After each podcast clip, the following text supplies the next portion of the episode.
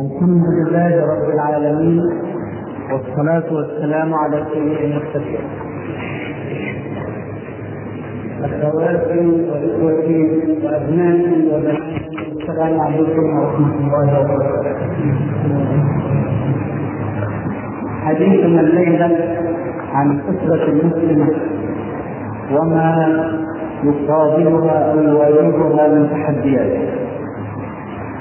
والأسرة في كل مجتمع ركن أصيل من أركانه، لأنه في هذا المحضن الطبيعي يتربى الطفل ويلتقط من خلال تربيته آداب المجتمع وعقائده والأفكار السائدة فيه.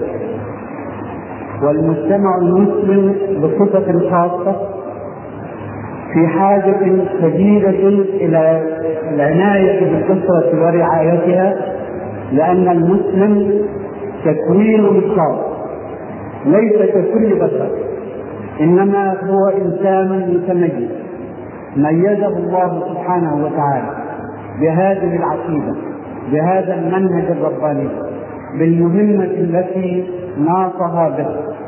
ومن أجل هذا التميز في شخصية المسلم يحتاج إلى الأسرة أكثر مما يحتاج إليها أي مجتمع بشري.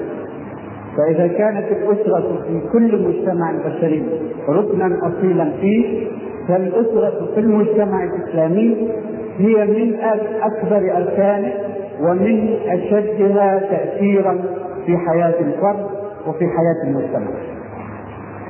وأعداؤنا يعلمون هذه الحقيقة، يعلمون أن الأمة الإسلامية تبنى في داخل الأسرة المسلمة.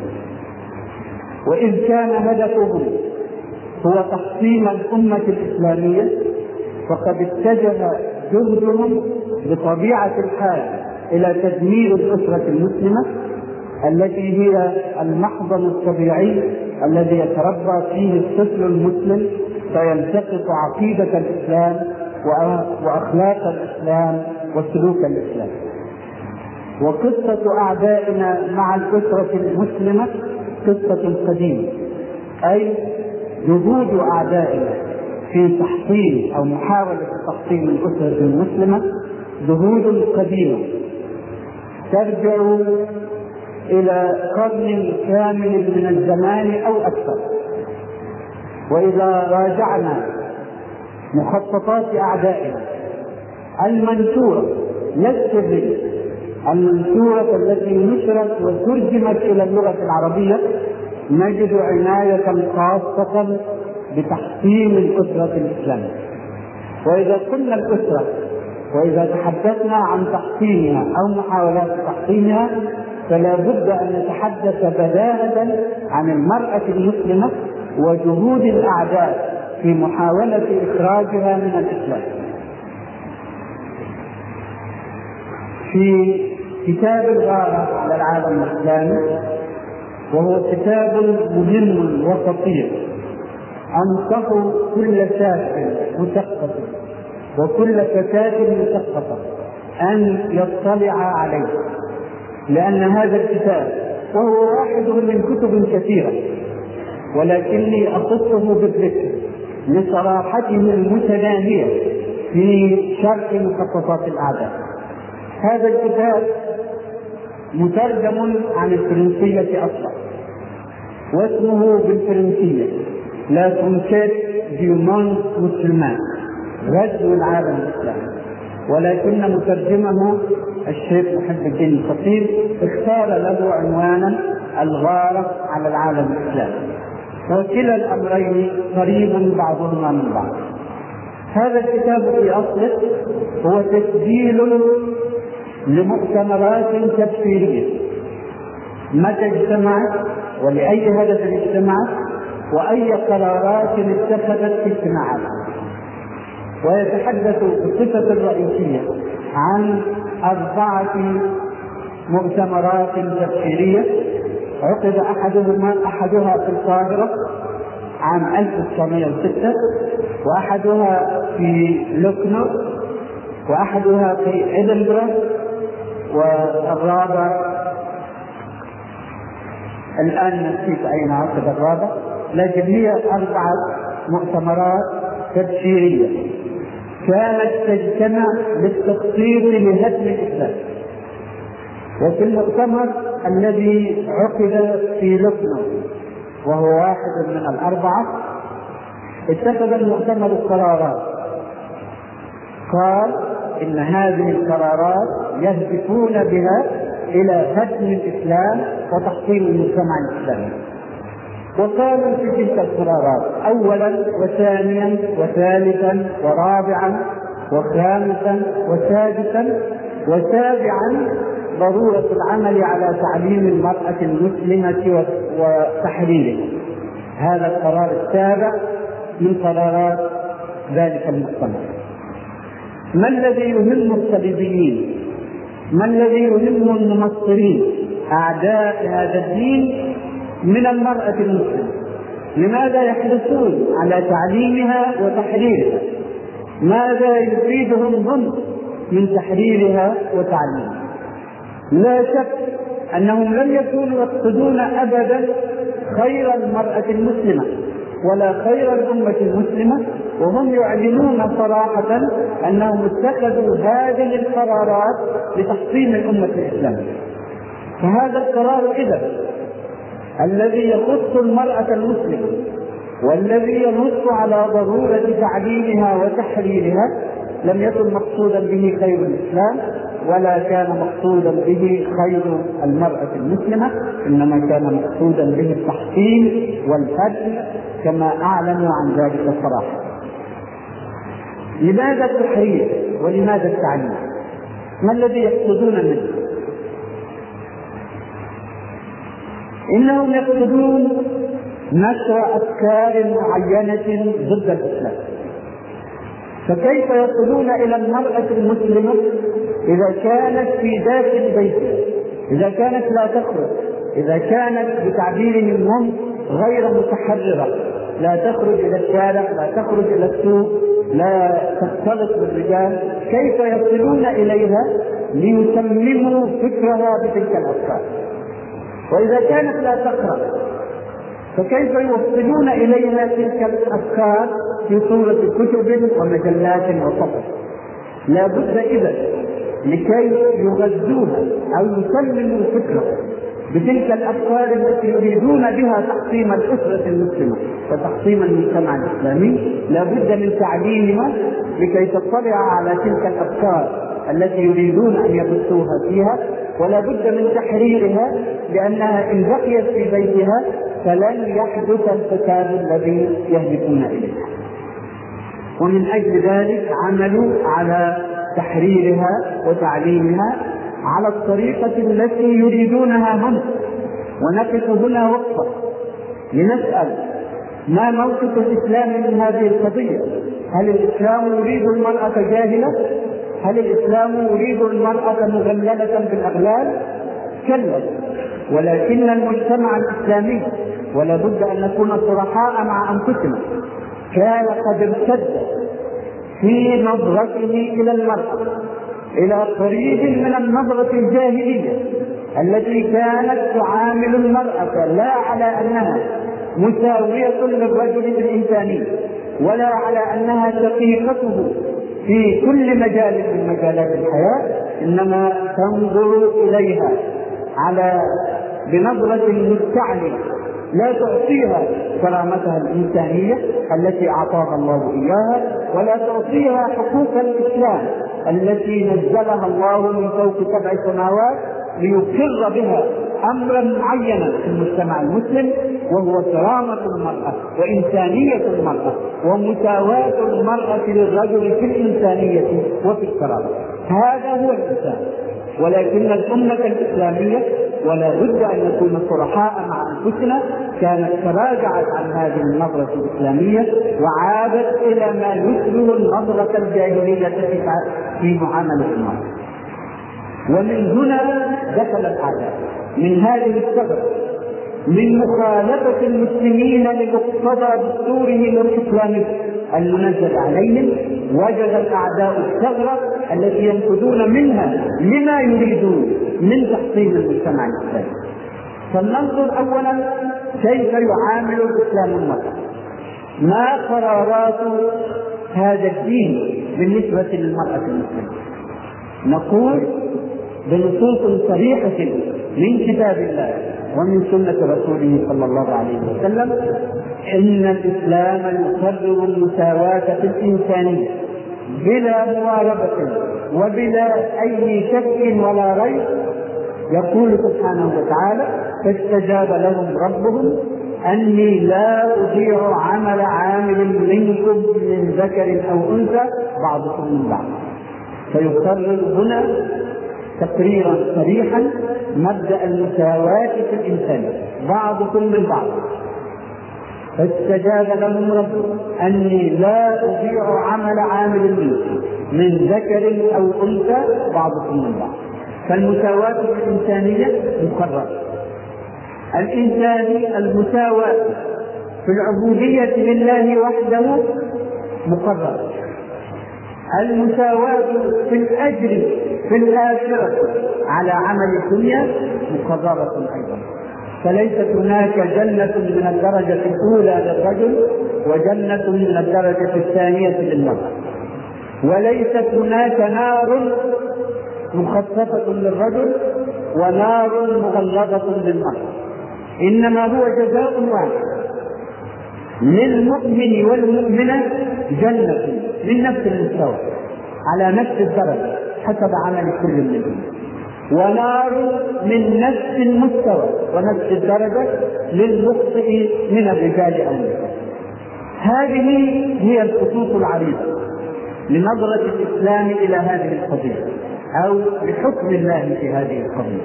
المساواة في الإنسانية، المساواة في الكرامة والتكريم. ولقد كرمنا بني آدم رجالا ونساء، ولقد كرمنا بني آدم وحملناهم في البر والبحر ورزقناهم من الطيبات وفضلناهم على كثير ممن خلقنا تفضيلا.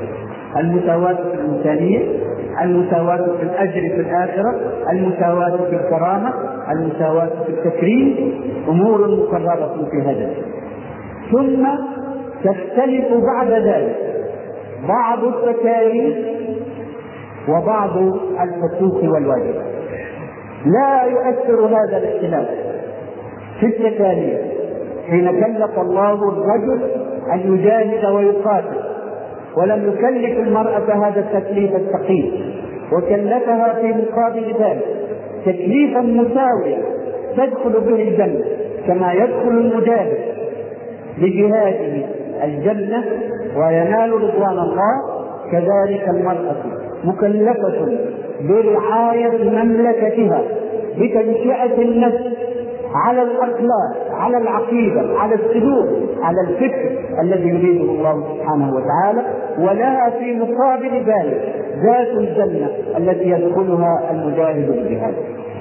فرق الله سبحانه وتعالى بين المرأة والرجل في بعض التكاليف وفي بعض الحقوق والواجبات بناء على تكوين سبحانه وتعالى الرجل بكيان والمرأة بكيان، وخلقهما على هذه الصورة ليتكاملا ليتحابا ليتوادا.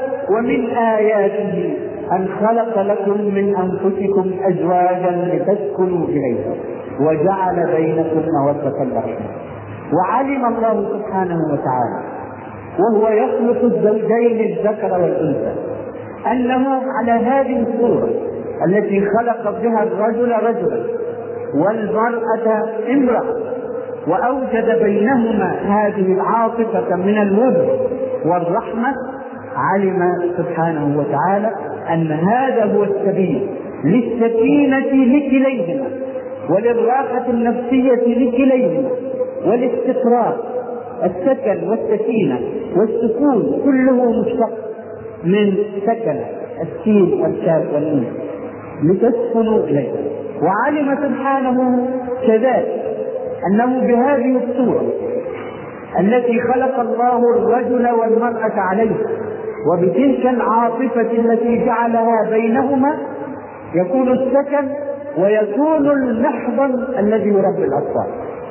فليس للرجل والمرأة وحدهما جعل الله الأسرة وجعل هذه المودة والمحبة وجعل الرحمة والسكينة، إنما أيضا لتربية الأجيال التالية وتنشئتها على النحو الذي يريده الله، تنشئة أطفال مسلمين مؤمنين متخلقين بأخلاق لا إله إلا الله، يكونون هم الجيل الجديد الذي يعمر وجه الأرض بعدما يذهب الجيل الحاضر. هذه هي القضية في الإسلام، هكذا خلق الله الرجل وخلق المرأة، وهكذا جعل العلاقة بينهما، وهكذا نظم العلاقات بينهما والحقوق والواجبات بالصورة التي يعلم سبحانه وتعالى أن فيها استقرار نفس الرجل واستقرار نفس المرأة واستقرار الأسرة واستقرار المجتمع واستقرار الأمة الإسلامية. ولكن المسلمين كما قلت كانوا قد تراجعوا عن هذه النظرة الربانية أو عن هذه القواعد الربانية التي أنزلها الله لتنظم حياة المجتمع، فارتدوا إلى تعالي من المرء من الرجل على المرأة ونظرة إليها على أنها شيء ثانوي، وأن مهمته مهمتها يعني أمر محدود لا أهمية له بالنسبة لأهمية الرجل، وليس هذا ما يحصل.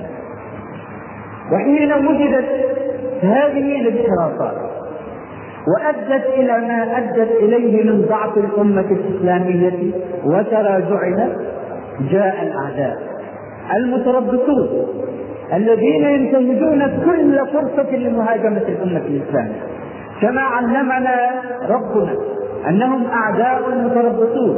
قال في حق اليهود والنصارى: ولن ترضى عنك اليهود ولا النصارى حتى تتبع ملتهم. وقال في شأن الأعداء جميعا: ولا يزالون يقاتلونكم حتى يردوكم عن دينكم إن استطاعوا. وقال في أهل الكتاب: ود كثير من أهل الكتاب لو يردونكم من بعد إيمانكم كفارا حسدا من عند أنفسهم من بعد ما تبين لهم الحق. الأعداء مترددون أبدا، ينتظرون الفرصة السانحة للهجوم على هذه الأمة، كلما وجدوا ركنة منها، كلما وجدوا نقطة ضعف فيها تربصوا وهجموا. وقد هجموا هجمتهم الأولى أيام الحروب الصليبية الأولى، فعادوا مندحرين، ولكن الحقد في نفوسهم ظل باقيا مشتعلا، بل زادته الهزيمة اشتعالا. فلما وجدوا من الأمة الإسلامية ساعة غفلة، لما وجدوها تنحرف وتنحرف عن مسارها الصحيح، لما وجدوها تضعف، لما وجدوها تتخلف، جمعوا قواهم وعادوا يهاجمونها مرة أخرى. وكما قلت في كلمة بالأمس، جاءوا معهم في هذه المرة بسلاح خبيث أخبث بكثير من السلاح الحربي، وهو الذي نطلق عليه اسم الغزو الفكري. جاءوا يهاجمون الناس في عقيدتهم، جاءوا يشبهون صورة الإسلام في نفوسهم، جاءوا يدعونهم للخروج على دينهم، للخروج على عقيدتهم، للخروج على أخلاقياتهم التي ميزهم الله بها وكرمهم بها وجعلهم خير أمة أخرجت للناس. جاءوا وفي مخططهم أن يفصلوا المسلمين والمسلمات عن عقيدتهم، عن أخلاقياتهم، عن تقاليدهم الإسلامية، عن أفكارهم، عن مشاعرهم، عن سلوكهم، عن كل ما يربطهم بالإسلام، ويبقى لهم إن شاءوا أسماءهم: محمد وأحمد وعلي وزينب وعائشة وخديجة، فلتبقى هذه الأسماء. لكن القلوب التي تحتوي عليها هذه الأسماء تخرج من دائرة الإسلام وتلوى نيا إلى أوروبا أو إلى أي شيء خارجي. وخططوا كما قلت في مؤتمراتهم التبشيرية مخططات عدة لإخراج هذه الأمة من الإسلام، وكان من بينها ذلك القرار ضرورة العمل على تحرير المرأة المسلمة وتعليمها على هل نحن المجيدين ليصلوا إلى أهدافهم؟ في مبدأ الأمر فكروا أن يفسدوا الرجل وحده، فسلطوا على الرجال ما يفسدهم من أفكاره ومن قصصه ومن مسرحياته ومن علوم تدعو إلى الإلحاد وتدعو إلى ترك الدين، ولكنهم جربوا فوجدوا أن إفساد الرجل وحده لا يفسد المجتمع. عجيبة، لماذا؟ إنهم يثبتون كل جهدهم لإفساد الرجل، ولكن المجتمع لا يفسد، لأنه هذا الرجل الذي سلطوا عليه أدوات الفساد حين كان طفلا علمته أمه عقيدة الإسلام، وعلمته أمه أخلاق الإسلام، وعلمته سلوك الإسلام، فإن فسد في شبابه مع نزوات الشباب فإنه يعود بعد ذلك إلى ما كانت أمه قد لقنته إياه من عقيدة وأخلاق مسلمة، فلا يفسد المجتمع في النهاية. مهما فسد الشباب في فترة الشباب يعود إلى القواعد التي بذرت في قلبه وهو صغير. لذلك أدركت أنه ما لم تفسد المرأة، ما لم تفسد الأم التي تبذر في طفلها مبادئ الدين ومبادئ الأخلاق، فلن يفسد المجتمع الفساد الذي يريده. ومن هنا اتجه تفكيره إلى ضرورة إفساد المرأة، لأنها لو بقيت على عقيدة وأخلاق فلن يفسد المجتمع الإسلامي أبدا مهما سلط على الرجل وحده من وسائل الإفساد. من هنا سعوا إلى إشراك المرأة في الفساد الذي يصبونه على الرجل. كيف يفسدونها؟ عندهم درس جاهز من أوروبا، عندهم الصوان، والصوانة ذات أوجه، مش وجهين بس، يعني أكثر من الصوانة، وبعض هذه الأوجه بليت في أوروبا من كثرة الإدارة، لكن بالنسبة للشرق الإسلامي تعتبر جديدة فيصدرونها، يعني حتى الأفكار التي بليت عندهم يصدرونها للعالم الإسلامي لأنها جديدة ما زالت لها مهمة في العالم الإسلامي. التجربة الأوروبية لا بأس أن ألقي عليها بعض الصور لنعرف من أين يجيئنا الفساد، من الذي يخطط لفساد العالم ومن الذي ينتهيه إليه. الذي أفسد أوروبا هم اليهود، اليهودية العالمية هي التي أفسدت أوروبا أول مرة، ثم نقل الصليبيون الفساد إليه مشتركا بينهم وبين اليهودية العالمية. يعني بالنسبة لأوروبا كان اليهود هم المسلطين عليه، بالنسبة لنا كان النصارى واليهود كلاهما هم المسلطين علينا لإفساد الأمة الإسلامية. نأخذ دقائق سريعة في استعراض قصة الفساد الأولى التي أجراها اليهود في أوروبا. طب نسأل سؤال، لماذا صب اليهود فسادهم على أوروبا؟ ما الذي يريدون لإفساد أوروبا؟ هذا يردنا إلى مخطط اليهود، لا بد أن نعرف ماذا يريد اليهود، ماذا يخططون، ولماذا يخططون. اليهود لهم كتابان، كتاب مقدس اللي هو التوراة وحرفوه وصنعوا فيه ما تعرفون، وكتاب آخر أكثر سداسة عندهم من التوراة مع أنه ليس كتابا منزلا، وكتبوه بأيديهم، كتبه قدماؤهم، لكن له في نفسه سداسة أكثر من التوراة، ويقولون في ذلك الكتاب والتلمود من خالف التلمود فإثمه أكبر ممن خالف التوراة، وكفى بذلك إثما، لأنهم يعني يعتقدون أن التوراة هو كتاب الله، ومع ذلك يرون أن مخالفة كتاب الله ليس فيها من الإثم بمقدار مخالفة ما كتبه حكماؤهم في كتاب التلميذ. ماذا يقول التلميذ؟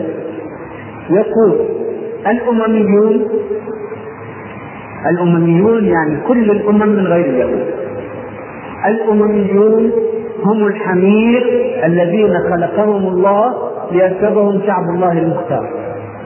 وكلما نفق منهم حمار ركبنا حمارا آخر.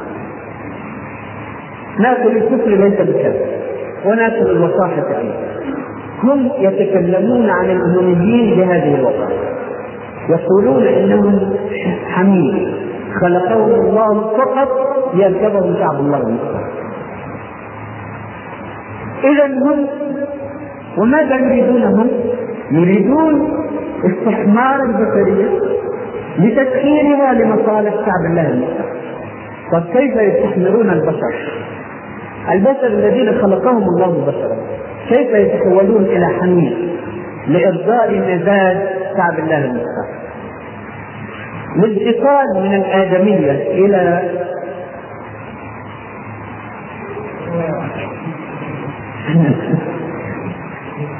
فقدان الآدمية والهبوط إلى درجة الحيوان أمر بيّنه لنا كتابنا المنزل.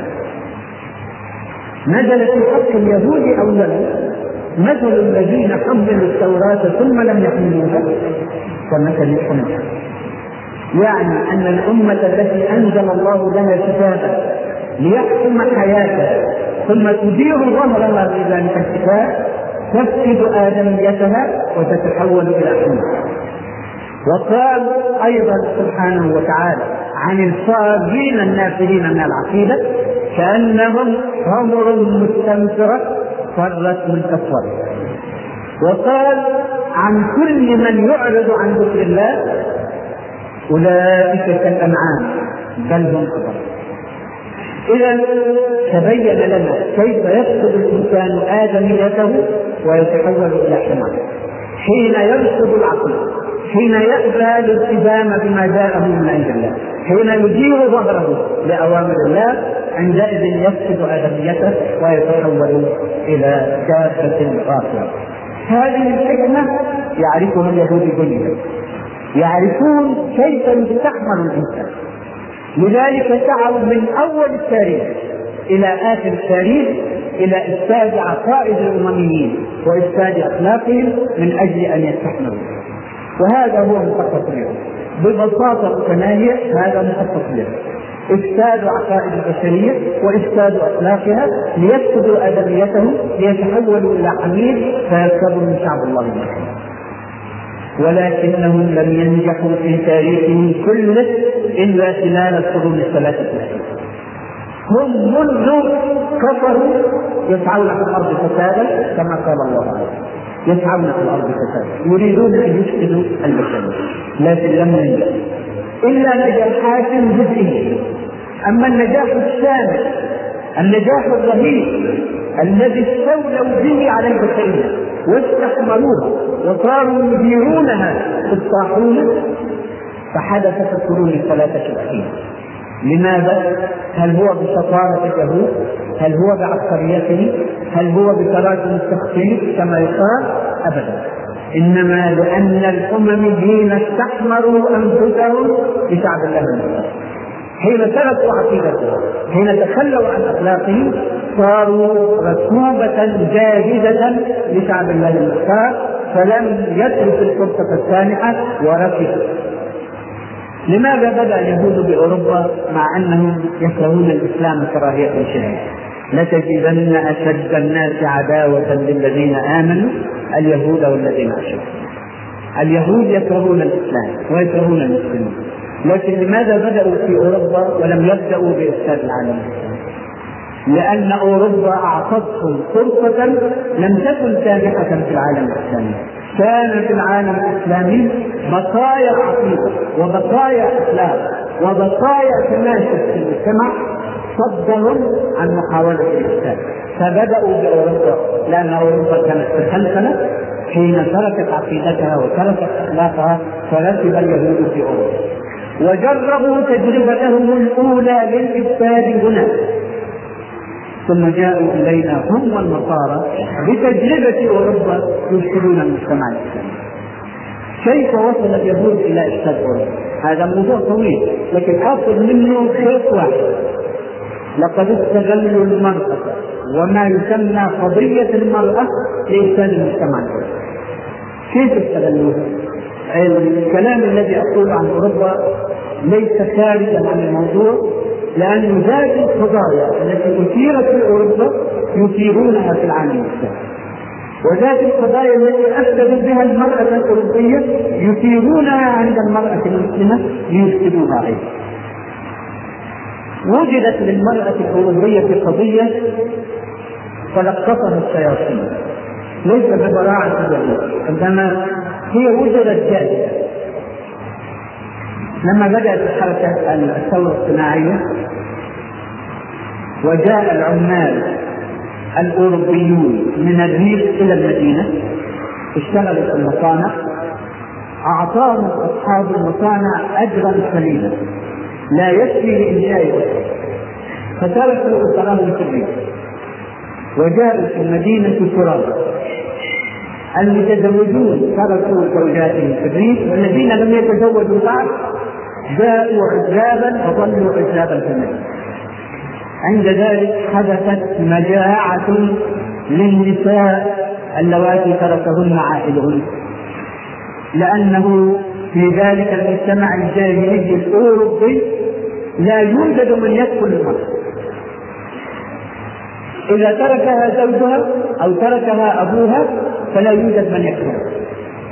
فلما ذهب العمال إلى المدينة ليعملوا وتركوا أزواجهم وبنات المسلمين لم يكن هناك من يعود أولئك النساء.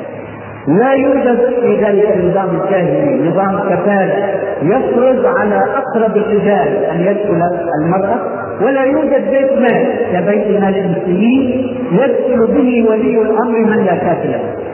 فوجدت ألوف من النساء لا عائلة لهم يمتن جوعا على الحقيقة لا على المجال، لأنه لا كفالة، لا أحد يكفل أحدا في المجتمع الجاهلي. فاضطرت المرأة الأوروبية التي تركها عائلها أن تنزح بدورها إلى المدينة تطلب العمل، وإن لم تعمل تموت الجوع. وانتهز أصحاب المصانع تلك الفرصة السانحة فشغلوهن بنصف أجر. ولا تسألوني لماذا، مجتمع جاهلي، في الجاهلية أي شيء ممكن أن يحدث. لا تقولوا أين العدالة، لا تقولوا أين الدين، لا تقولوا أين الأخلاق، لا تقولوا لا تقولوا أين الملوك. هكذا حدث في المجتمع الأوروبي. حين جاءت المرأة تعمل أعطوها نصف الأجر، واضطرت أن تقبل هذا الوضع، لأنها إن لم تقبل فموجودة. لكن صارت لها قضية، تعمل مع الرجل في نفس المصنع ونفس ساعات العمل وتبذل نفس الجهد وتأخذ نفس الأجر. ربما يقول قائل، وأقف هنا قبل أن ننتقل، يقول الإسلام يعطي المرأة نصف الرجل. لا، الإسلام يعطي المرأة نصف الرجل في المال الموروث فقط. ولماذا؟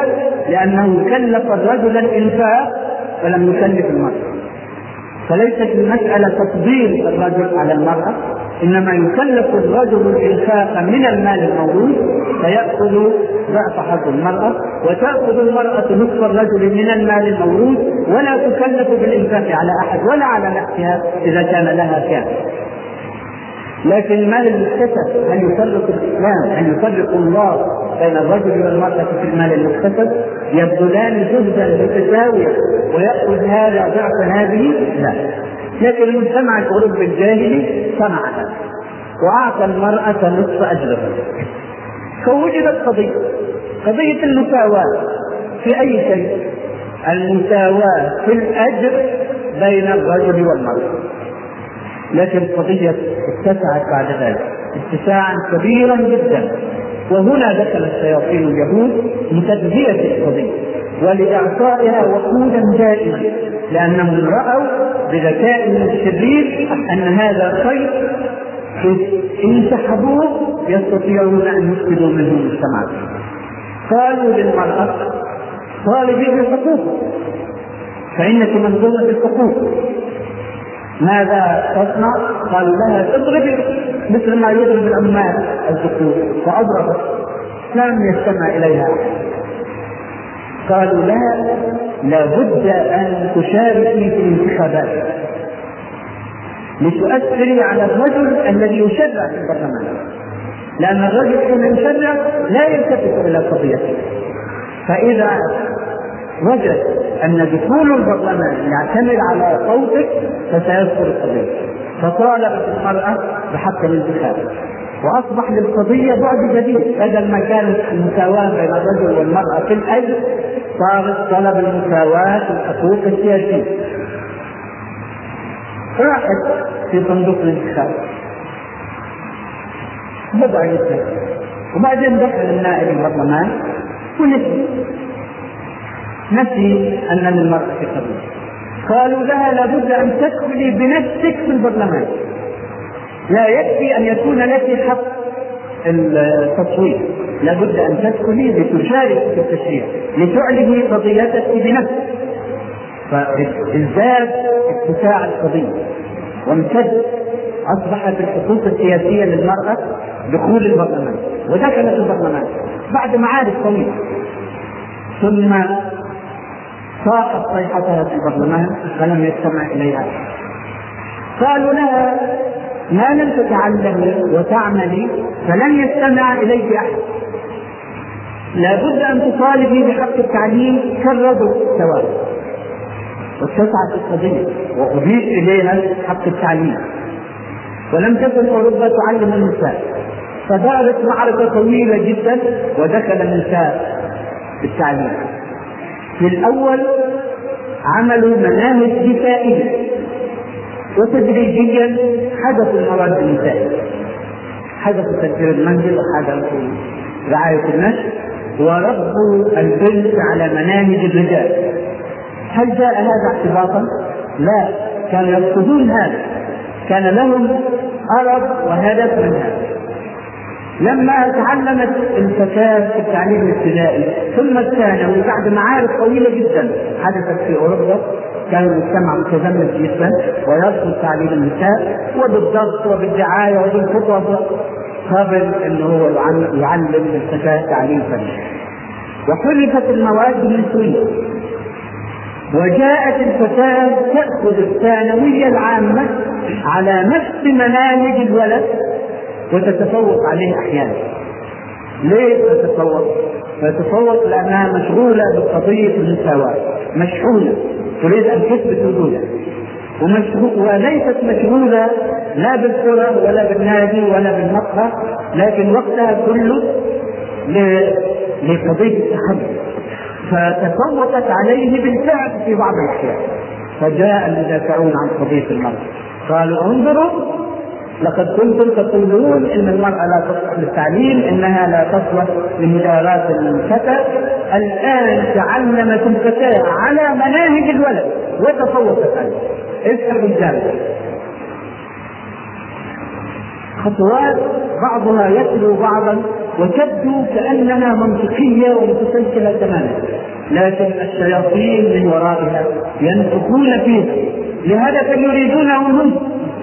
لا شك أن المرأة الأوروبية كانت مظلومة، لا شك أنها كانت مهانة، لا شك أنها كانت دون الرجل بمسافات. في القرن السابع عشر كان فلاسفة في أوروبا يتجادلون هل للمرأة روح أم ليس لها روح، وإذا كان لها روح فهل هي روح إنسانية أو روح حيوانية، وإذا كانت روح إنسانية فهل هي من نفس نوع روح الرجل أم من درجة عالية. هكذا كانت أوروبا حتى القرن السابع عشر، كان من الظلم. لكن الذين دافعوا عن قضية المرأة لم يدافعوا عنها لإنصاف المرأة لإعطائها إنسانيتها، لكن لهدف يريدونه هم. قالوا افتحوا لها الجامعة، وما فكروا أبدا أن يقيموا جامعات الكل، إنما قالوا تدخل المرأة في الجامعة التي يدخل فيها الرجل وتجلس إلى جانبه وتنافسه في في عقر المكان الذي يتعلم فيه. طبعا كانت هناك معارضات شديدة جدا، لكن في الأخير تغلبت الأصوات الداعية إلى تعليم المرأة في الجامعة، و في الجامعة المختلطة جنبا إلى جنب مع الرب. ماذا يريد المخططون؟ إن لهم هدفا بعيدا جدا، لكنهم يقتربون منه، كل خطوة تقربهم من الهدف. الآن صارت البنت تجلس إلى جوار الرجل وتدرس نفس المناهج التي يدرسها الرجل، جميل، على قدم المساواة.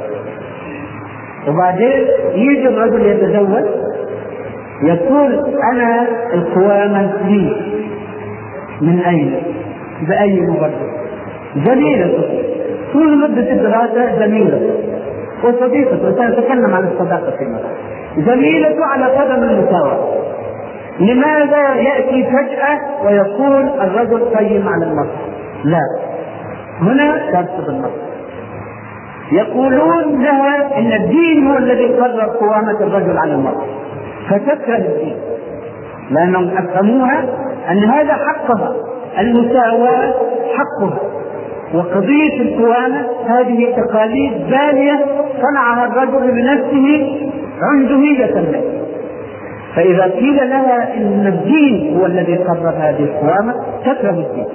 إذا قيل لها إن تقاليد المجتمع جرت بهذا ألوف السنين تكره التقاليد وتشحن نفسها ضد الدين وضد التقاليد، وتكون هي الأداة التي يحطم بها الدين وتحطم التقاليد. جلست إلى جواره وجاملته. هل يمكن عقلا وواقعا أن تظل النفوس حين يوجد الرجل والمرأة مختلفين؟ هل تظل النفوس دون أن تتناوشها تلك العاطفة التي أوجدها الله سبحانه وتعالى بين الذكر والأنثى؟ أوجدها لحكمة يريدها سبحانه، ومن آياته أن خلق لكم من أنفسكم أزواجا لتسكنوا إليها وجعل بينكم مودة ورحمة. هذه العاطفة موجودة أوجدها الله لتكون هي أداة السكن، أداة السكينة، أداة التجاذب التي تقوم عليها الأسرة وتقوم عليها علاقة الرجل والمرأة لينشأ في ظلهما المتحاب المتواب النسل الجديد، الجيل الجديد الذي يعبر وجه الله.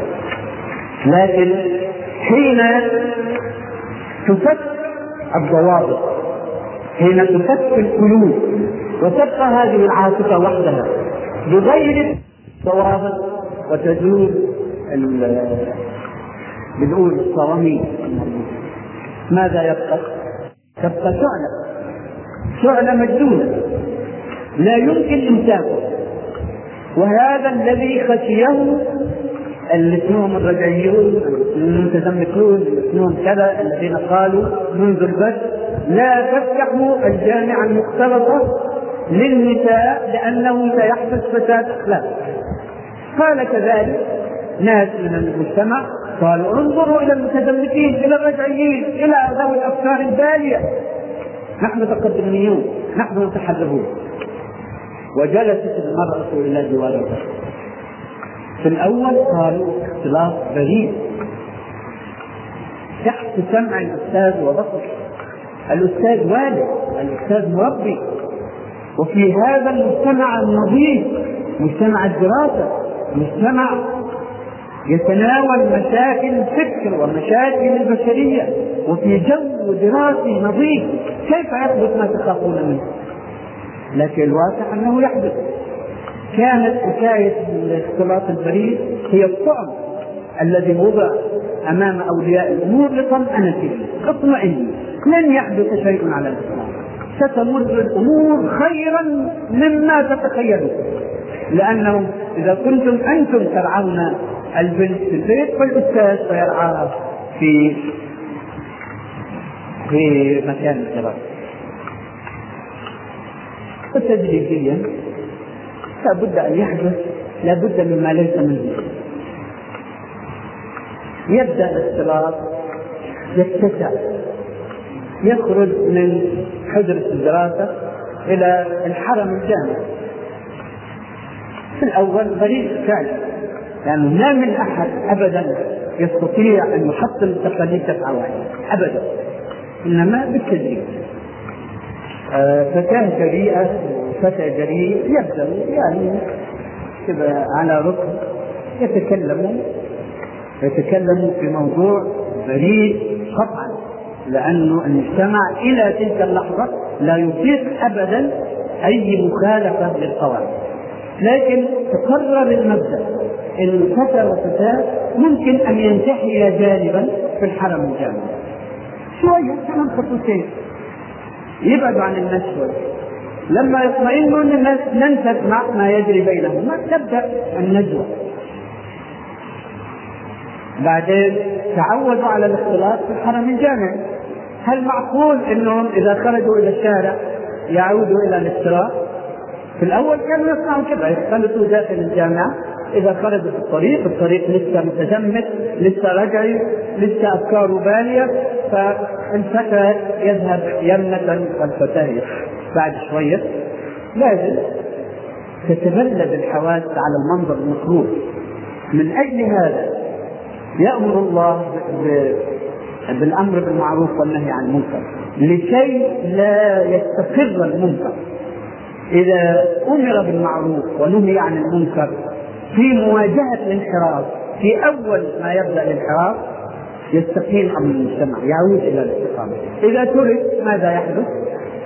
المنكر يستقر فيتشجع عليه قوم آخرون كانوا يترددون في الأول فيعملون المنكر ويظل الأمر حتى يصبح المنكر معروفا والمعروف منكرا كما قال رسول الله صلى الله عليه وسلم.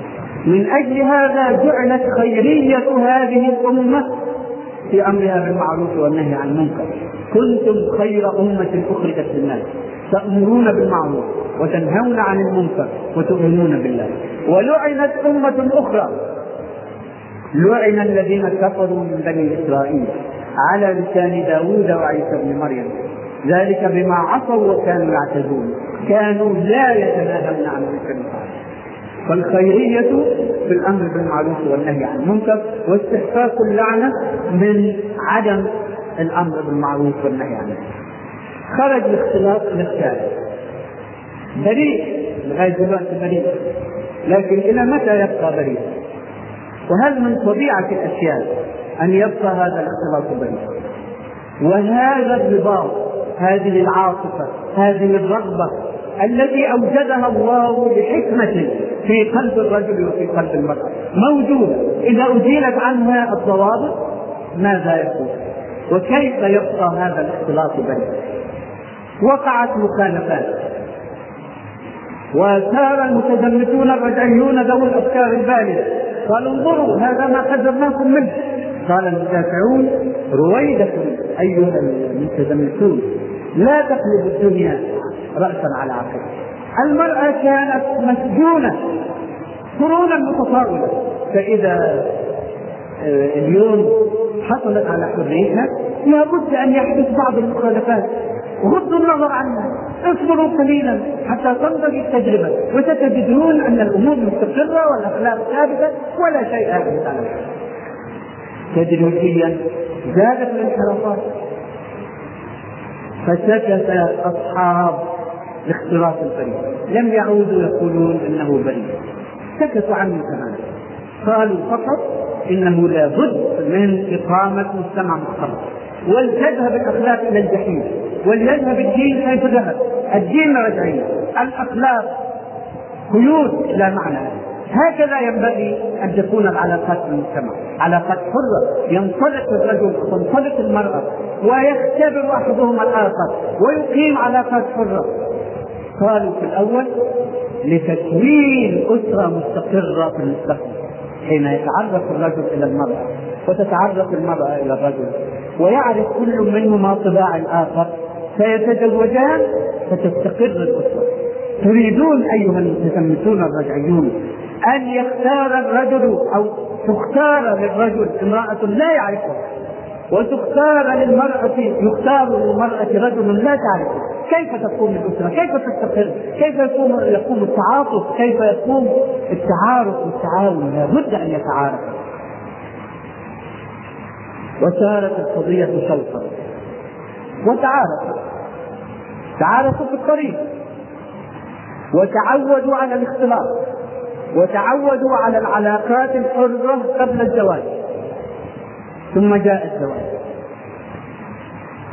لست أنا الذي أتكلم، اقرأوا ويلز نيورن، وهو كاتب أمريكي، كتب الكتاب الذي أشير إليه في عام ألف وتسعمائة وتسعة وعشرين، يعني من كم سنة، ستين سنة تقريبا. يصف المجتمع الأمريكي في ذلك الوقت، يقول إن الرجل والمرأة كليهما تعودا على الاختلاط والعلاقات الحرة غير الوحدانية. يعني لا الرجل تعود على أن تكون له علاقة بامرأة مفردة، ولا المرأة تعودت أن تكون لها علاقة برجل مفرد، إنما الرجل له علاقات كثيرة والمرأة لها علاقات كثيرة. ثم يتزوجان فيضيقان بسجن الوحدة، لم يتعود عليه، تعود على العلاقات الحرة. البيت نفسه فيه رجل يعمل وفيه امرأة تعمل، فليس فيه هذا كلام مزيورة، ليس كلام ليس فيه نداوة البيت، ليس فيه ما يرغب الرجل ولا المرأة في البقاء فيه، إنه أشبه بفندق يقضيان فيه الليل وفي الصباح يذهب كل منهما إلى عمله. فيضيق الزوج ويتبرم، وتضيق الزوجة وتتبرم، وسرعان ما يعودان إلى ما كان تعود عليه من الصداقات الحرة والعلاقات المتعددة. إذا لم تستقر الأسرة. كانوا يريدون، يقولون الاختلاط والتعارف ومعرفة مزاج كل واحد منهم لتستقر الأسرة. النتيجة التي حدثت بالفعل، بعض الولايات الأمريكية وهي الولايات البروتستانتية غير الكاثوليكية، الكاثوليكية لا تبيح الطلاق، الولايات التي تبيح الطلاق وصلت نسبة الطلاق في بعضها إلى أربعين بالمئة من مجموع الزيجات. الولايات التي لا تبيح الطلاق وهي الكاثوليكية لا تبيح إلا في حالة واحدة، في حالة ارتكاب أحد الزوجين فاحشة مبينة، فيحق للزوج الآخر أن يطلب الطلاق ويعطى.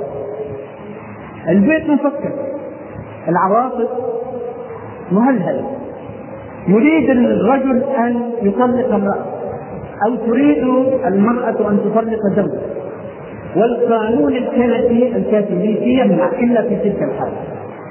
فنشطت في أمريكا عصابات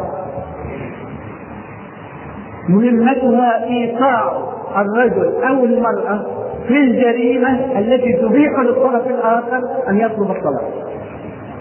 يعني رجل يريد أن يطلق امرأة فيدفع لتلك العصابة أجرا ويقول لها خليها، يعني اضبطوها متلبسة وهاتوا لي الإثباتات ويقدمها للمحكمة، فيستدردونها، وما أسهل ما يستدردونها، إلى حفلة صاخبة، إلى كذا إلى كذا، ويأخذون عليها مستندا يدينها إذا رفع الرجل قضية طلاق. امرأة تريد أن تطلق زوجها والقانون الكاثوليكي يمنع، فتؤجر عليه، تدفع نقودا لتلك العصابات، تقول اضبطوا لي زوجي في حال التلبس لاني اريد ان اتطلق منه، وتقوم العصابه بواجبها وما ايسر ما تقوم به، وتعطي المستندات للزوجه فتقدمها للمحكمه لحل ذلك الرباط الاسمي الذي لا وجود له في القلوب. كيف صار المجتمع بهذا؟ صار من ذلك الخير الذي أمسك به الشياطين اليهود، وظلوا يسدون الخير وظلوا يوسعون القضية حتى صارت القضية هي المساواة الكاملة. بعدما كانت المساواة في الأجر بين الرجل والمرأة، أصبحت المساواة الكاملة بين الرجل والمرأة في جميع الحقوق. في أثناء ذلك كان الرجل قد أفسد، وأصبح الفساد حقا للرجل، فطالبت المرأة بحق الفساد مثل الرجل ما أصبح له حق الفساد. طبعا هي لا تقول حق الفساد، هم لا يقولون أنه فساد، يقولون أنه تحرك، يقولون في الأول حق المرأة في اختيار شريك الحياة، ده أول مبادئ. بعدين شوية شوية نكشف عنه حق المرأة في إبداء عواطفها، شوية كمان حق المرأة في أن تهب نفسها لمن تشاء، وهذا هو الحق المعلن الآن في المجتمع الغربي كله من أول إلى آخره، حق المرأة في أن تهب نفسها لمن تشاء.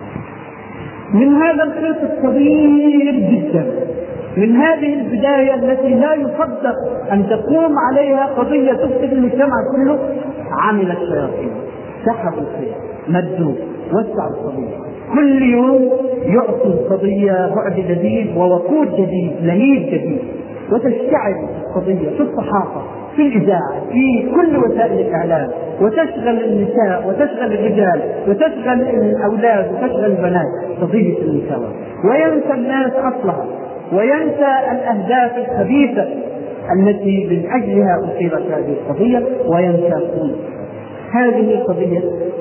شرفت آه فيها بعض الوقت لأننا نواجهها في مجتمعنا. هذه هي الدولة الأولى، دولة اليهود في أوروبا، وأفسد المجتمع الأوروبي بهذه القضية بإحراز صدر المرأة من قوامة الرجل عليها بالزمالة، وإحراز صدرها من الدين والتقاليد، على أساس أن الدين والتقاليد هي التي تمنعها من حقوقها، صارت حقوق وصار الدين هو الذي يمنعها من الحقوق، فشعلوا صدرها ضد الدين والأخلاق والتقاليد.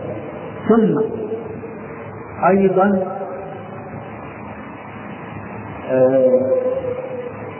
بالإضافة إلى شحن صدرها ضد هذه الأمور، تحقير مهمة المرأة، تحقير البيت، تحقير رعاية النسل. تريدين أن تقعدي في البيت؟ هذا شأن الجاهلة التي لم تتعلم. لماذا تعلمت إذا؟ إذا كنت بعد التعليم كله، بعد الشهادة الجامعية، بعد الدراسات العليا، ستقعدين في البيت، لماذا كان التعب من الأول؟ كان ما في ضرورة للتعليم. طب هم عمين علموها أول مرة؟ قالوا نعلمها لتكون أماً مثقفة، لكن لما تخرجت قالوا لها اترك البيت، ليس من كرامتك أن تبقي فيه، ليس من كرامتك أن تحصري نشاطك في هذه الدائرة الضيقة، اخرجي، شاركي في المجتمع، المجتمع له ساقان، إذا كثرت إحدى الساقين يعرض، وأنت إحدى الساقين. فالمجتمع الذي نساؤه في البيت مجتمع أعرض، مجتمع متأخر، مجتمع مجتمع مجتمع شحنت رأسها وشحن قلبها بهذه القضايا، رفض قوامة الرجل، رفض الدين والأخلاق والتقاليد، رفض مهمتها الأصلية التي خلقها الله من أجلها، وشحن صدرها حقدا على كل هذه الأمور. فتم لليهود ما يريدون من الاستحمار الأمميين الأوروبيين. وجاء دور المسلمين في في القرنين اللي أوروبا فسدت فيهم، القرن الثامن عشر والتاسع عشر، طبعا قبل العشرين هو قمة الفساد. كان المسلمون يزدادون انحرافا عن دينهم، ويزدادون بعدا عن كتاب الله، ويزدادون بعدا عن المعاني التي أراد الله أن يقوم عليها المجتمع الإسلامي. فوجدت الثغرة في العالم الإسلامي التي يتشفاها المخططون. جاء النصارى أولا وجاء اليهود في ثناياه، يريدون أن يفسدوا المجتمع الإسلامي على ذات الصورة التي أفسد بها المجتمع الإسلامي. من أين بدأ الفساد هناك؟ مما سمي قضية المرأة. إذن فلنصنع للمرأة قضية في العالم الإسلامي. طب إيش القضية؟ هناك قضية تشغيل المرأة بنصف أجر مع الرجل، هنا ما في نساء بيشتغلوا بنصف أجر، لابد من خلق القضية. المهم هو إخراج المرأة من البيت وشحن رأسها وشحن قلبها ضد الدين وضد الأخلاق وضد التقاليد. يشتغل بدأت القضية بدءا مفتعلا قضية الحجاب، لابد من إسقاط الحجاب. الحجاب هو الظلم، الحجاب هو الرجعية، الحجاب فرضه الرجل على المرأة أنانية منه وعنجهية منه، كم تسقط الأنانية وتسقط العنجهية ويسقط الحجاب. طيب يا جماعة، من الذي فرض الحجاب؟ أليس هو الله سبحانه وتعالى؟ أنكروا ذلك، أنكروا أن الله هو الذي فرض الحجاب، وأنكروا الآيات القرآنية الصريحة والأحاديث الصريحة. تقول عائشة رضي الله عنها في مدح نساء الأنصار تمتدحهن أنه لما نزلت آية الحجاب عمدنا إلى خمرهن أو إلى مرطهن فاعتذرنا بها، يعني رقينا رؤوسهن ووجوههن. طيب نزلت آية الحجاب، يعني الحجاب لم يكن كما ادعى المدعون تقليدا جاهليا وأصره الإسلام. يقول تقول عائشة لما نزلت آية الحجاب يعني لم يكن موجودا، وأوجده الله بهذه الآية، أنزل آية فرض بها الحجاب. يقولون هذا فرض على نساء النبي فقط. عائشة رضي الله عنها تقول عن نساء الأنصار كل الأنصار، هل هن كلهن نساء النبي صلى الله عليه وسلم؟ لا، نساء المؤمنين. وبيضربن بخمرهن، ما الخمار؟ شوفوا اللغة، شوفوا المعاني. الخمار غطاء الرأس. وبيضربن بخمرهن على جيوبهن، هذه الجيب فتحة الصدر. الآية هي اللي بتتحدث إن الرأس مغطى، الشعر مغطى، والجيب صدر. نترك مؤقتا الخلاف على الوجه واليدين، يعني مجدتك الموضوع، يعني هذه اجتهادات فقهية لا نعالجها، احنا بنعالج القضية كما تقول. قالوا لابد من اسقاط الحجاب لتتحرر منه. تتحرر من ماذا؟ من الظلم. حقيقة كان هناك ظلم في المجتمع، سببه هو انحراف المسلمين في نظرتهم الى المرأة، سببه هو منع المرأة من التعليم. والله سبحانه وتعالى لم يمنع التعليم عن المرأة، لكن المجتمع المسلم الذي كان ارتد إلى نظرة جاهلية تجاه المرأة منعها من التعليم، فوجدت الثغرة التي يدخل منها الشياطين. لابد أن نعلمها. طيب نعلمها وهي محجبة؟ لا، الحجاب هو السجن، هو القيد، هو الذي يحصر شخصية المرأة في الدائرة الضيقة التي يريدها الرجل. المرأة ند للرجل، لا مساوية له، لا تقطع له، لا تقطع لتوجيهاته. فالقوامة، القوامة تقاليد ثانية قديمة، نفس القوامة استوريت في الغرب وجيء بها وأديرت ليل نهار في الصحافة، في القصص، في كل وسائل الإعلام، وسارت القضية في ذات الطريق الذي سارت به في أوروبا. وقال المخططون انتظروا وستعلمون أن القضية ستسير في ذات الخطوات. نعم هي سارت في ذات الخطوات، لا من ذات نفسها، لكن هذا هو التوجيه. التوجيه المراد هو أن تسير قضية المرأة المسلمة في ذات الخطوات التي سارت فيها القضية الأوروبية. هل كان هناك حل آخر؟ نعم ولا شك، الحل هو إعادة الأمة الإسلامية إلى الجادة، إعادتها إلى كتاب الله وسنة رسوله، إحياء حقيقة الإسلام. عندئذ يكون الرجل مسلما ملتزما بما جاء من عند الله، تكون المرأة مسلمة ملتزمة بما جاء من عند الله، تكون الأسرة مسلمة ملتزمة بما جاء من عند الله، يتربى جيل مسلم. هذا هو الحل. كانت المرأة قضية، لكنها ليست قضية الحجاب، قضية أن المجتمع كان انحرف عن الإسلام، وهي ليست قضية المرأة ولا قضية الرجل، إنما قضية الأمة الإسلامية المجتمع بجميع رجالها، بجميع نسائها، بجميع شبابها من الجنسين، بجميع أطفالها وشيوخها، الأمة كلها ذات قضية واحدة. هل هي على الإسلام الصحيح أم منحرفة؟ هذه هي. كانت الأمة منحرفة، وكانت الدعوة الواجبة التي ينبغي أن يقوم بها الدعاة هي تصحيح مسار الأمة وردها إلى حقيقة الإسلام. عندئذ تنتهي القضية. تعود المرأة المسلمة إلى مكانها، والرجل المسلم إلى مكانه، والولد المسلم إلى مكانه، والأسرة المسلمة إلى مكانه. لكن الشياطين لم يكونوا يريدون ذلك، إنهم جاءوا للإفساد. ولو رجعت الأمة الإسلامية إلى حقيقة الإسلام فأين يذهب الأعداء وأين يذهب التفكير؟ كلا، كل شيء إلا العودة إلى الإسلام. ولا تتألزم قضية الحجاب، وسقط الحجاب. لماذا سقط؟ وهنا وقفة لابد أن نقفها، لابد أن نراجع أنفسنا، لابد أن نواجه أنفسنا بالحقائق مهما كانت الحقائق مرة، لابد أن نواجهها لنعرف كيف يكون العلاج الصحيح. سقط الحجاب الإسلامي في معظم بلاد العالم الإسلامي في خمسين سنة فقط، وما كان له ما كان ينبغي له أن يسقط في ألف سنة مش في خمسين. لماذا سقط؟ فقط لأنه كان في حياة الأمة الإسلامية تقليدا من التقاليد لا عقيدة الحياة. كانت حياة الأمة الإسلامية كلها قد تحولت إلى تقاليد، الدين نفسه أصبح تقاليد، العبادات أصبحت تقاليد، الناس يذهبون إلى المساجد تقليدا، الولد الصغير يذهب إلى المسجد ليصلي تقليدا، الحجاب كان تقليدا.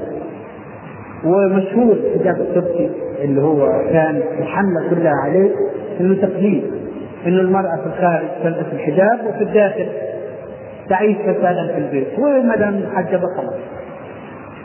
الحجاب لم ينزل من اجله، الحجاب كل شيء في هذا الدين هو عقيدة الاول والنظام الثاني. هل هناك فارق بين ان يكون الحجاب عقيدة وان يكون تقليدا؟ نعم. انظروا إلى الفتيات المحجبات اليوم في العالم الإسلامي عقيدة، تقف الجاهلية كلها تحاربهن، تسخر منهن، ترسل عليهن صيحات الاستنكار، بل ترسل الرصاص أحيانا. فقد قتلت فتيات المحجبات في بعض البلاد التي تزعم أنها بلاد إسلامية، قتلت من أجل حجابها، وسجنت أخريات. فهل تخلينا عن الحجاب؟ لا، لأنه عقيدة، لا لأنه تقليد. التقليد لا يصمد للمعركة، لا يصمد للمعركة الضارية التي أقامها أعداء الإسلام ضد الإسلام. الذي يصمد هو العقيدة. الفتاة المحجبة اليوم عقيدة لا تستطيع قوى الأرض أن تنزع عنها حجابها، لأنها تتعبد به إلى الله، تحمله لتدخل به الجنة، وفي سبيل الجنة تحتمل السخرية وتحتمل الإيذاء وتحتمل الرصاص أحيانا، ولا تخلع الحجاب. أما الحجاب التقليدي فلم تكن له مكانة، لم تكن له وثاقة، فكل شيء تقليدي هو باق ما لم ينزع، أما إذا نزع فإنه سقط. الحجاب في معركة سريعة لأنه كان تقليدا، ثم أخرجت المرأة من بيتها بحجة التعليم أولا، وعلمت على مناهج الفتى، نفس الدورة نفس الأسطوانة. في البدء كانت هناك مواد نسوية، وخلصت المواد النسوية تدريجيا، وبقيت مناهج البنات هي نفسها مناهج البنين. ووصلت البنت إلى الثانوية العامة وتفوقت على الولد، وقيل افتحوا الجامعة، جامعة مختلطة، لابد أن تكون مختلطة، وإلا فنحن رجعيون متزمتون، أفكارنا غالية، ما زلنا نستمد أفكارنا من سجون العصور الوسطى. العصور الوسطى تعبير يسري بدافع الغزو الفكري على لسان المسلمين، يقولون العصور الوسطى المظلمة. متى كانت العصور الوسطى مظلمة وأين؟ كانت في أوروبا. العصور الوسطى كانت مظلمة في أوروبا، أما في العالم الإسلامي فالعصور الوسطى هي أزهى عصور. حين كانت أوروبا في الظلام كانت الأندلس هي المنارة التي تتعلم فيها أوروبا وترسل أبنائها ليتعلموا العلم الإسلامي في مدارس الأندلس. فالقرون الوسطى ليست ظلاما إلا في أوروبا، لكن وضع على ألسنتنا بالغزو الفكري تقاليد القرون الوسطى البالية المظلمة، وشحنت المرأة بذات القضايا التي شحنت بها المرأة الأوروبية: المساواة مع الرجل، نبذ أو رفض القوامة، رفض الحجاب، آه، الاختلاط، بريء طبعا أولا، هذا يكون بريء كيف يبدأ؟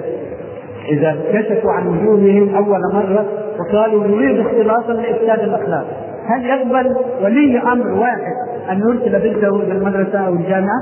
طبعا لا، لكن يقال له اختلاط بريء تحت سمع الأستاذ وبصره في جو علمي، جو كذا جو كذا، حتى تقع الواقعة وتدور الدورة، ذات الدورة التي دارت في أوروبا مصر.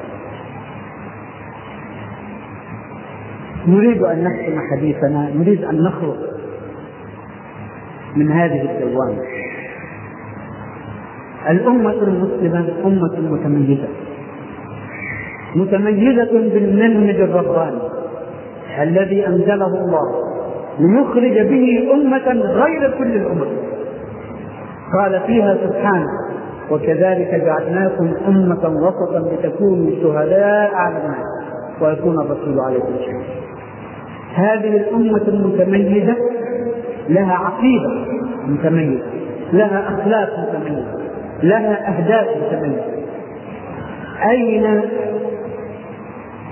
مربى الجيل الجديد على تلك العقيدة، على تلك الأخلاقيات، على تلك القيم التي أنزلها الله لتقوم عليها الأمة الرائدة، الأمة الخاتمة التي أخرجها الله لتكون هادية لكل البشر؟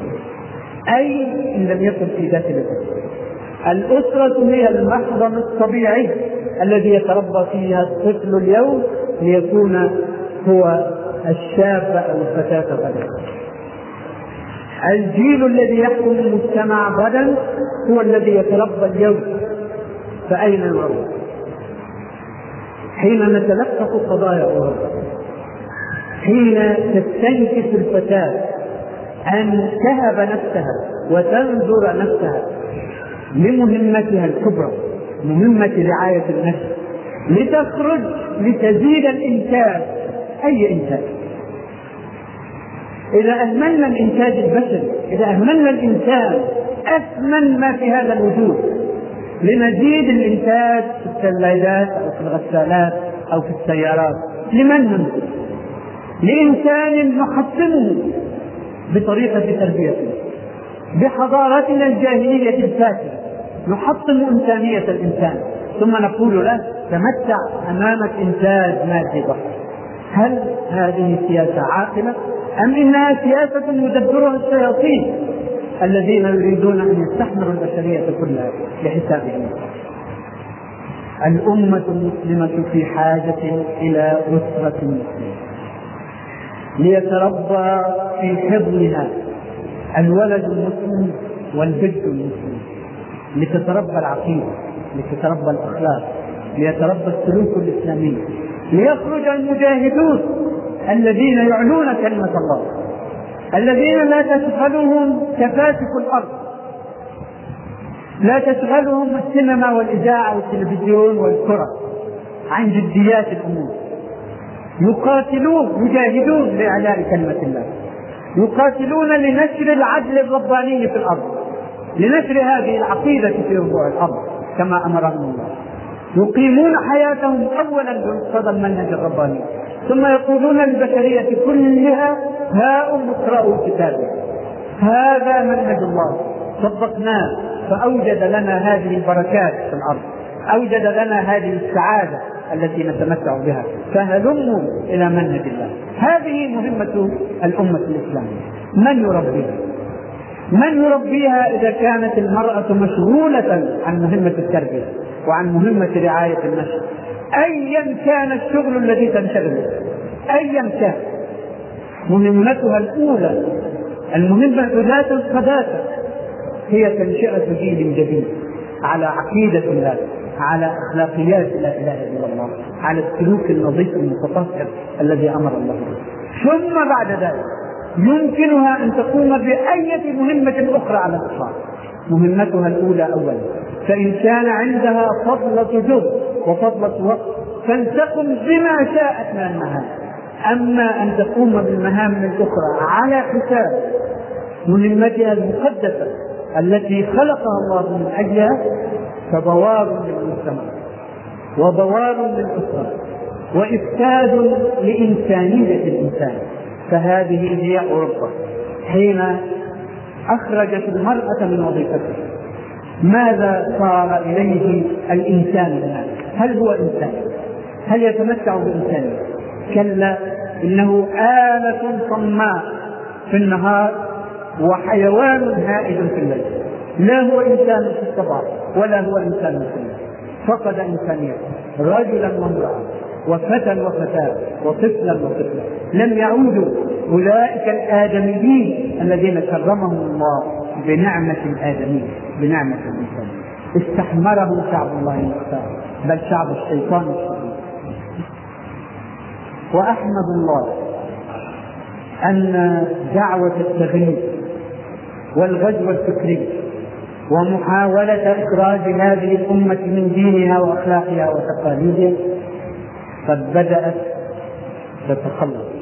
لا أقول إنها جالة، فالواقع الذي نشهده أنها قائمة وتقصد كل يوم مزيدا من الشباب ومن الفتيات، لكن إلى جوار الحصيد الذي تقصده تلك النار جاء شباب يؤمن بالله الإيمان الحق، رجالا ونساء، شبابا وشواذ، يؤمنون بالله، يخلصون لله، يتجردون لله، يؤمنون بالله واليوم الآخر، ويسعون إلى الجنة بإقامة منهج الله ويعودون إلى الإسلام حقيقة، لا شعارات، لا أماني، ليس بأمانيكم ولا أماني أهل الكتاب، من يعمل سوءا يجد به ولا يجد له من دون الله وليا ولا نصيرا، إنما قلوب مؤمنة صادقة مخلصة لله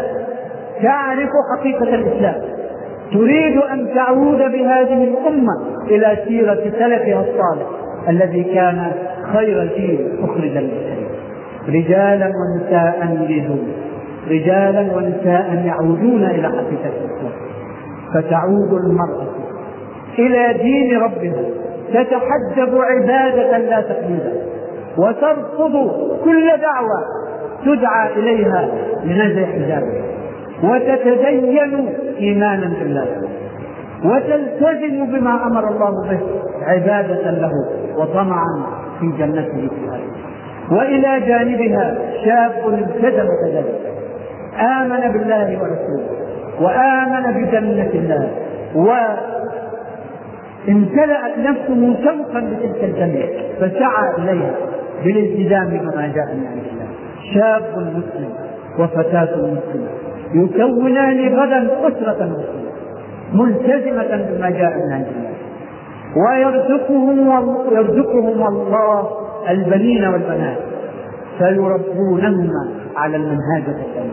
فيأتي ذلك الجيل الذي نتطلع إليه يعمر وجه الأرض بالإيمان، بأخلاقيات الإيمان، بسلوك الإيمان، فيعود لهذه الأمة ما وعدها الله به. وعد الله الذين آمنوا منكم وعملوا الصالحات لا يستخلفنهم في الأرض كما استخلف الذين من قبلهم وليمكنن لهم دينهم الذي ارتضى لهم وليبدلنهم من بعد خوفهم أمنا يعبدونني لا يشركون بي شيئا.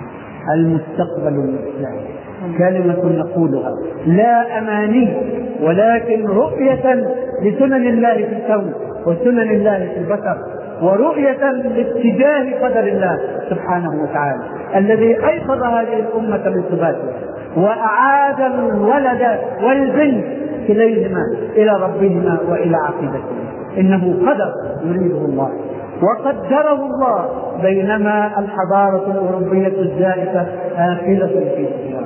إنه قدر الله أن تنهار الحضارة الجاهلية ويبلغ قدر جديد للإسلام وتجيء دولة أخرى منتصرة يمكن الله فيها لهذا الدين ويمكن للأمة الإسلامية، الأمة المكونة من رجل مسلم وامرأة مسلمة وشاب مسلم وفتاة مسلمة وولد مسلم وبنت مسلمة. الأسرة المسلمة حافظوا عليها، إنها الجوهر التي تبني لكم في الغد الأمة المسلمة. ولا فائدة في أن أعتذر عن طول الحديث، هكذا أنسى نفسي دائما، فتقبلوني كما أنا واعذروني حين أصيب، إني أنسى. ولكن الآن آن أن نختم حديثنا، وآخر دعوانا أن الحمد لله رب العالمين، والصلاة والسلام على سيدنا محمد وعلى آله.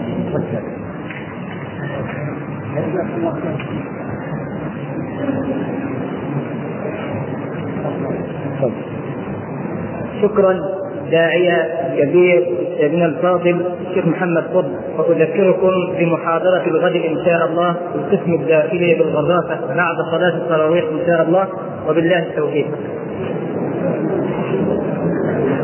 جاءني سؤال إذا رغبتم أن تسمعوه، يقول المفكر الوجودي جان بول سارتر إن اليهود لم يعملوا على تعرية أجساد النساء وكشف مفاتنهن إلا بسبب اضطهاد العالم لليهود ونظرته الدونية لهم واعتبار أجسامهم قبيحة، فما دفعهم إلى محاولة كشف أجساد جميع النساء إلا نعم فما دفعهم إلى محاولة كشف أجساد جميع النساء إلا إثبات أن أجساد نساء العالم جميعا سواء ولا فرق بينهن وبين نساء اليهود، فما رأيكم؟ هذا الكلام ورد حقيقة في كتاب من كتب سارتر، كتاب اسمه بالفرنسية ريفلكسيون سير لا كيستيون جويف، تأملات في المشكلة اليهودية، وأنا قرأته مترجما بالإنجليزية لأني لا أقرأ الفرنسية براحة، قرأته مترجما بالإنجليزية بعنوان Anti-Semites and Jews، اليهود وأعداء السامية. يقول فيه إن اليهود سعوا إلى كشف أجساد البشرية لأن البشر يضطهدون اليهود ويقولون إن أجسامهم قبيحة، فأراد اليهود أن يكشفوا جميع الأجساد ليعرف البشر أن أجسامهم أيضا قبيحة وليست أجسام اليهود وحدها هي قبيحة، وهو رأي متهافت، كلام متهافت لا يقف على قدمه، وأنتم تلمسون التهافت في كلام جان بول سارتر، لكن ربما لا تعلمون أن سارتر يهودي.